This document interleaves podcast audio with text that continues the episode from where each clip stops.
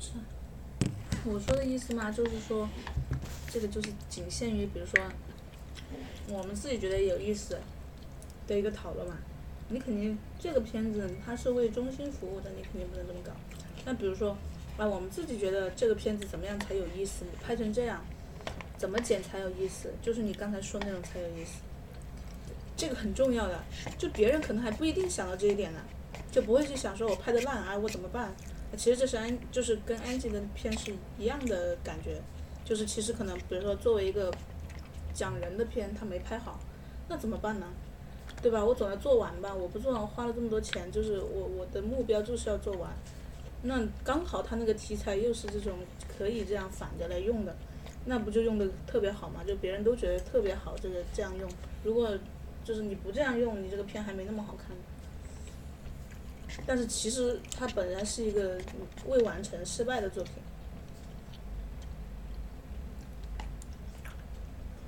其实就是还是还是很难的，我觉得这个，就是尤其是这种就是帮别人拍的这种。这就是什么？我看那个，我不是跟你讲，我问你以色列的导演好吗嘛？那个摄影师，那个以色列的摄影师，他就是在讲他合作那个导演的一些片嘛。然后他在讲摄影的时候，我就发现一个 那种感觉哈，他其实讲的不好，就是说他不会表达。那个摄影师不会表达，然后他可能是以色列人，他英语又不好，所以他就讲的 讲的那种话呀，英语就传达不了他的那种很深的内涵，但是你还是能 get 到，就说你还是能 get 到，但你 get 到的时候呢，可能因为他的传达又没深到那种程度呢，你可能能感受到，但是不是那么的明确。他讲什么呢？他讲摄影嘛，他就讲角度，讲你摄影师站在什么角度哈。记录纪录片，他就举了什么例子呢？你想拍摄角度还是视角还是什么？嗯，就是视角嘛，一样的嘛，就是你你摄影师。physical 的视角拍摄的角度是吗？不是说你用什么样子的视角来想事情是吗？呃，对，就是 physical，就是说你摄影师在现场，但是但是就是说像他这种经验丰富的纪录片的摄影师，他就是已经是融为一体了嘛。就是我在现场已经，或者说我在拍之前，我已经跟导演或者我自己有一个对这个的视角的一个选定。你不然在现场很多时候反应不来的。他他给你看的意思就是说我在现场，当然他是他是这样的，我觉得某某程度上哈，你有有可能说他是过度解读那种感觉，又拍完了回来再说，对吧？但是的确你一想，他说啥？就是比如说他拍一个长镜头，他在现场怎么调度的，是纪录片，他就会有那种啊。我我由这个机位转到对那个，我由这个角度转到那个角度，我其实是一种什么内在的想法，就是比如说我的视角的转换或者怎么的，就是他是一个一个变化，他就能说出一条道理的那种。但你可能比如说我们这种有点类似于我们那种事后的过度解读嘛，对吧？但是他因为他本来资深，而且你想吧也是。你拍过纪录片就知道，你在现场如果没脑子里没有这种想法的话，你没办法那么快的判断的，就是你可能就跟着跑了，或者说你根本不知道应该怎么样转换那个视角，什么东西是重要的，因为他有一个场景都很牛逼的，就是好几个人物在同一个场域，但是大家站不同的地方，然后有的人走过去，有的人就是走来走去，反正，然后你就跟谁呢？就是这个时候很决定你的视角嘛，然后呢？他这种时候呢，就会结合他自己去，就是说啊，我这个是就是他有一个他讲那个以色列导演有那个导演，我觉得回头可以去看一下那个导演的片。那个导演他是干嘛呢？也不新鲜哈，你也讲，就可能类似咱们以前也看过或者你也讲过这种导演，就他把自己去拍电影的过程给拍下来。就说这个导演要去拍一个剧情片，他去找场地，于是他就把 怎么了？大鹏。大鹏。大鹏的新片不是就是。吉祥如意吗？哦，我没看呀，你看了？我没看，我们不知道，但是我没看，但是他那个片子结构就是分两部分，一部分就是讲那个片子的内容，一部分是讲拍那个片子的内容，就是。啊，类似吧，对对对，向大师致敬，然后，他就是说把自己去找场地的内容拍下来，然后摄影师，嗯，就会拍导演跟他的女儿，他有个小女儿，就导演带着他的小女儿去看场地。就他们就探讨的是一种身份问题嘛，就是可能有以色列，就是他们的那种身份。然后呢？呃，都是。夏日祭事也也是这个。对，类似这种。然后呢，他就是有一场是就是说啊，导演带他女儿去看那个场地，然后呢，但是他现场同时有另外一个他们的就是导演的亲戚，女孩叫叔叔的，那就是导演弟弟哥哥之类的。然后呢，呃，他可能就是现场会有那种啊，他们走进那个要看的那个屋子，走走靠近一点，然后但是另外一个人呢，叔叔又站在这边，就完全很远的距离。那可能摄影师当时就要，他就决定的是，他不会跟着那个导演和女儿走，他就站在这里远远的，因为有那个小蜜蜂嘛，收到他们讲话的声音，他就站在这里远远的，然后一个观察，然后呢，在但是这个时候观察的时候呢，就是就慢慢就发生一些戏剧性的变化，就是他女儿，他发现他那个小女儿跟那个导演走进那个屋子附近的时候，他女儿是很抗拒的，一直就叫他爸爸不要去不要去，我们走了走了。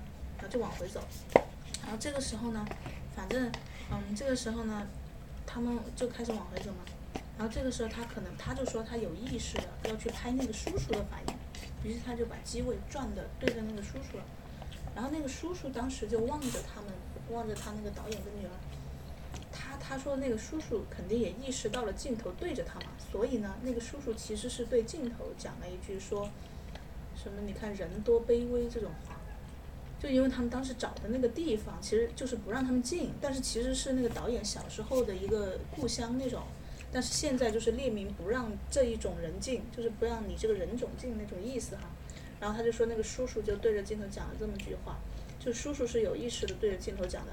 然后反正摄影师就会说啊，我当时做的这个决定，对吧？我的心里的一个转变是怎么样的？就我没有选择去跟拍那个导演和他女儿啊走回来那种矛盾啊或者什么的，我就转向了叔叔的反应。然后叔叔又因为我的这个转向呢，他发生了一个化学反应，就是对着我说了一句这种话。这种话是一个。就是外面的话，就是不是本身是剧情的一部分吗？就好像是帮他把这个评论给说出来了嘛。对对对。但是这个还确实有点事后诸葛亮。他就呃，反正就是类似这种吧，就是就是反正哦，还有他提到一个很有意思的例子是什么呢？就他说了很细微的这种东西，但是我觉得确实是一些很其实你需要去深思的问题，但可能大家习以为常了。你肯定有那个意识的时候会好一些。所以他讲出来的。但是不要不要丢掉掉进那个过度解读的陷阱。所以呃，对我我估计，我觉得这个摄影师肯定是一个很爱学习的人，就类似他可能会把他以前拍的东西拿来可能反复看，对吧？去研究这个东西，就是摄影的里面的不是美学，而是说人物的关系这种。你我再举一个小的例子，就是他拍那个。呃，我说那个导演带着女儿去找场地，他们之前有一场是那个在车里，就导演在前面开车，他女儿在后面，然后摄影师就坐后座嘛，拍他女儿。然后呢，一直就是前面一一大段的全是他女儿跟那个导演之间的交流，就问他说啊，我们今天去哪里啊？导演说我们今天去找场地啊，怎么怎么，巴拉巴拉巴拉。然后呢？摄影师叫什么名字？摄影师哎呦，他那个片叫。Advocate 吗？Advocate，Advocate，Advocate，是吧？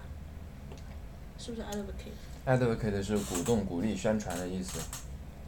有，他是说 Advocate 的摄影师。我不知道是个很有名的电影。你找那个 Hong Kong 那个 documentary。你说，你接着说。然后呢？他讲什么呢？他就讲。哦，然后后来那个导演呢，就是要去买吃的，他就下车了。下车之后呢，就有很长一段就是长镜头，就是那个小女儿就对着镜头讲话，然后讲她，但是是讲了一些就是那种，好像对于，就是那种，就是对于。反正就是之前他没有在跟他爸爸的对话里呈现的一些他更真实的一些被拍的反应，怎么了？你查到了？这个纪录片翻译成《魔鬼辩护人》。哦。他是拍那个拍是为他们战犯审辩护的律师的吗？不知道，不是他提到这个片，应该不是放给他们看的片。是不是？对对对对对，然后。你知道为什么这么翻译吗？因为那个这个就是魔鬼辩护人嘛，Devil Devil's Advocate 什么的，就是基努里维斯跟阿尔帕奇诺演的那个，好像就是这个，就是就叫魔鬼辩护人，就是这个英文名，所以他可能套套过来翻译的。哦哦哦哦。你没看过是吧？这个啊，我都没听过。我跟你讲，哎，你听我讲。嗯。然后他在讲什么呢？然后后来呢，就是，就是说，然后他就分析这一段，他说，前面一段，他说他问观众，你们发没发现那个小女孩完全不看镜头，她当我不存在一样，为什么呢？因为这个场域里有她爸爸在前面，所以当有另外一个人的时候，小女孩是不会跟我产生交流的，我代表摄影机嘛。他就是会跟另外一方产生交流，然后他就不会说，他他把那个镜头比喻成镜子，他说等那个导演走之后呢，小女孩这个空间只剩下镜头跟他，于是他就对着镜头讲了，然后他对着镜头讲的时候呢，其实是那个心理上一种转换，就是说像照镜子一样的，就是就是说你之因为他后面那段对话我具体忘了，但是就是说其实跟他爸爸在的时候讲的话很不一样。就他小女儿转过来对着镜头讲的话是很不一样的话，就是跟可能之前有一个很强的对比。但是就是说，为什么这段话是等导演走了之后，他对着镜头才讲出来的？就是说他就在想这个事情。然后，而且比较有意思的一幕就是他一直 hold 着那个机，等到那个导演回来嘛。等到那个导演回来，然后还拍到那个导演就是从那个女儿的那个窗户那边就是敲门，就是跟他讲我回来了那种。然后就是女儿讲到那里就结束了，就导演回来之后他就没有接着再讲，好像是讲他学校的什么事儿，就是他反正没跟他爸讲的，但是他对着镜头讲。然后这个摄影师就在说，说说这个东西其实就很有意思的嘛，就是就是如果说有另外一个人在，那你的这个被拍者他是基本上可能不会被跟镜头产生交流的，但是当只剩下你跟他的时候呢，他会变的，就他会。它会其实，所以这个摄影机首先是摄影机是一个就是一直都存在的东西，然后就是说，就是说，他肯定没有忽视，就是就是反正就是说这个意思嘛，对吧？然后他就在分析，然后他进而就说到什么呢？说到说他呃呃不是进而说到什么，就是然后在他之前，就是他最开始修的两个那个片段拿来讲摄影的两个片段，他拿来对比的一个片段就是拍那个。以色列的那种好像不同阶层的小孩上下学，不同的那个路上的那个放学回家上学的那些不同的路上的情况，就是拍了八个男孩吧，啊八八个小孩，不是男孩，男女孩都有，就是有的是穷人，有的是富人这样的不同阶层的，就是有这样一部纪录片嘛，就他们拍的，然后他就修了两段，一段是拍那个穷人的孩子，就是男孩子，然后他们就是上学啊那种情况。然后一段是一个富一点的女孩，就是她坐她妈妈的车，可能放学回家什么的那种。就就其实我看的时候觉得很没有什么哈，没看出什么，觉得很一般。但是他一讲吧，就觉得好像很有意思。就是他就男孩那段就用了比较传统的就是观察式记录法，然后但是呢，男孩那段就比较多反打，就是我除了拍男孩在走着走着，也拍他们看到了什么。然后整个剪下来呢，就是说你会觉得你好像比较能够知道男孩在想什么，比较能够进入他们的世界。但是那个女孩就不一样，女孩就是摄影师就是坐在车后座这样侧着拍她，她没有变换任何机位，就是没有，比如说抽到正面去拍她的脸，没有去拍就反打她妈妈。拍摄所限吧。对，其实你比如说我们肯定就觉得，哎，拍摄所限嘛，他也这么说，他说对，那个空间，而且一个中景很近。但其实空间包含了隐喻，就是因为拍摄所限啊，就就是你要承认这个东西。等一下，我这你我 你 hold hold your hold your thought，但是恰恰你你不用不用不不必去承认，确实那就是拍摄拍摄所限啊。但这个空间为什么会限制呢？这个有某种隐喻在里面呢，可能就是会这种空间，它本身不管不光是你不能够随意移动，小女孩也不能随意移动。嗯，这就是某种隐喻。那他那个人自由自在自己走路的那种的，嗯，就是不一样是吧？对。嗯，然后你听我讲哈，然后就就是那个，然后他就是那个镜头就是一直这样他对着他嘛，然后呢，但是他可以，你比如说啊，怎么说呢？然后那个就是因为空间狭窄嘛，他就很近，一个特写中景的那种，就是肩膀以上的那种构图，他就说。很近，对不对？因为空间狭小，我肯定就是几乎贴着他拍的。但是他说，后来我再看素材，我发现我们离那个女孩很远，就是我们离她这么近，但是你有没有感觉到你你觉得好冷，就是整个那种感觉，她没有跟你有任何交流，然后她一直在阴暗的，又那个有又比较阴暗哈，就是那个环境是有点傍晚那种，然后就是。整个就是因为他那个女孩，他就提后面也提到了这一点。他说，因为也是因为有他妈妈在，所以说女孩对镜头是没有交流的，她一直在跟妈妈讲话，她没有理镜头。然后你镜头对着她呢，你又没有可能剪辑的时候，你没有选择去剪其他那正面是吧？你一直是一个侧面，看不清她的表情，看不清她的任何东西。你虽然隔着她这么近，但是你有一种距离很遥远的感觉。然后这种感觉是又某种程度适合这个女女孩的身份的，因为她是那种有钱的。就是有钱家庭的孩子，但是其实感觉可能很寂寞呀，很很那种，就是就没有那么那个嘛。然后他就在想，他就说为什么我我他说我后来就在想，为什么我距离他这么近，我感觉距离他那么远，就是那种感觉哈。然后然后反正他他最后就是就是，所以所以我某些程度我觉得他没有说到，可能某些东西他也没说的特别精准或者怎么样，就是其实还是有点。不是太 get 到他的那种思考哈，但是我感觉他说的这个是确实是有某种含义的。他的意思就是说，虽然这是一种客观限制，但这也是你的选择，就是你是用这种方式呈现了一个，就是用合适的这个镜头去呈现了合适的人物，就是他们相对应的是合适的一个性格的人物，就是他就是这种感觉的，就是。可能你某种程度要表现的也是他的这种感觉，所以你也不需要去对吧？拍一个他的脸，然后拍一个他的表情，然后拍一个他的什么？你就这样 hold 在那里侧面，然后一一一直拍他，然后，然后，哦对对对，就大概他就是，反正他一个半个多小时，四十多分钟，就零零散散就讲了这么多吧，就是那种。然后我我就是有种什么感觉呢？我感觉就是确实。是要思考的，就是，就怎么说呢？就是我们有的时候可能因为我们太容易了，就是拍，特别是我们从小到大可能接触这些拍，就是手机拍拍哈，这种太容易了，你不太能够去思考说所谓的某一个镜头代表了什么。就是我们可能很多时候就反打，这样那样，就是不同景别啊、中景那些，当然是有含义的。当然我不是说就乱推或者乱拉的。但是呢，他思考的这一层，可能是那种更深一层的意义，就是说你的那个就是角度啊，或者说你要呈现这个人物，你应该用什么样的一个镜头，什么样的一个角度，才贴合这个人物的感觉嘛？就是，就这个东西，我觉得确实是。但反过来又说了，你凭你凭什么你就觉得你那样是贴合了的呢？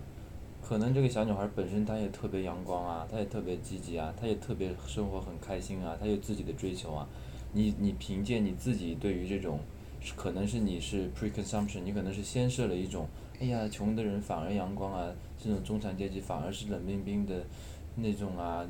你谁说不是你自己的一种就是一种 先设呢？而且你经过你这个。很偶然性的一个带有一些偶然的那种空间的拘束感，给了你一种哎呀，我好像 get 到了什么点，然后强化了你的这个想法，进而你再通过后期的某种剪辑，把这个东西放到了大屏幕，实际上你完成了一次虚假的宣传。我我不是说他这个是这样，但是这是相当有可能的，这处处体现在我们做片子和创作里面的。嗯。你不觉得吗？对。就是你得警惕这一点的，所以我觉得你刚刚说的那种是停留在那种。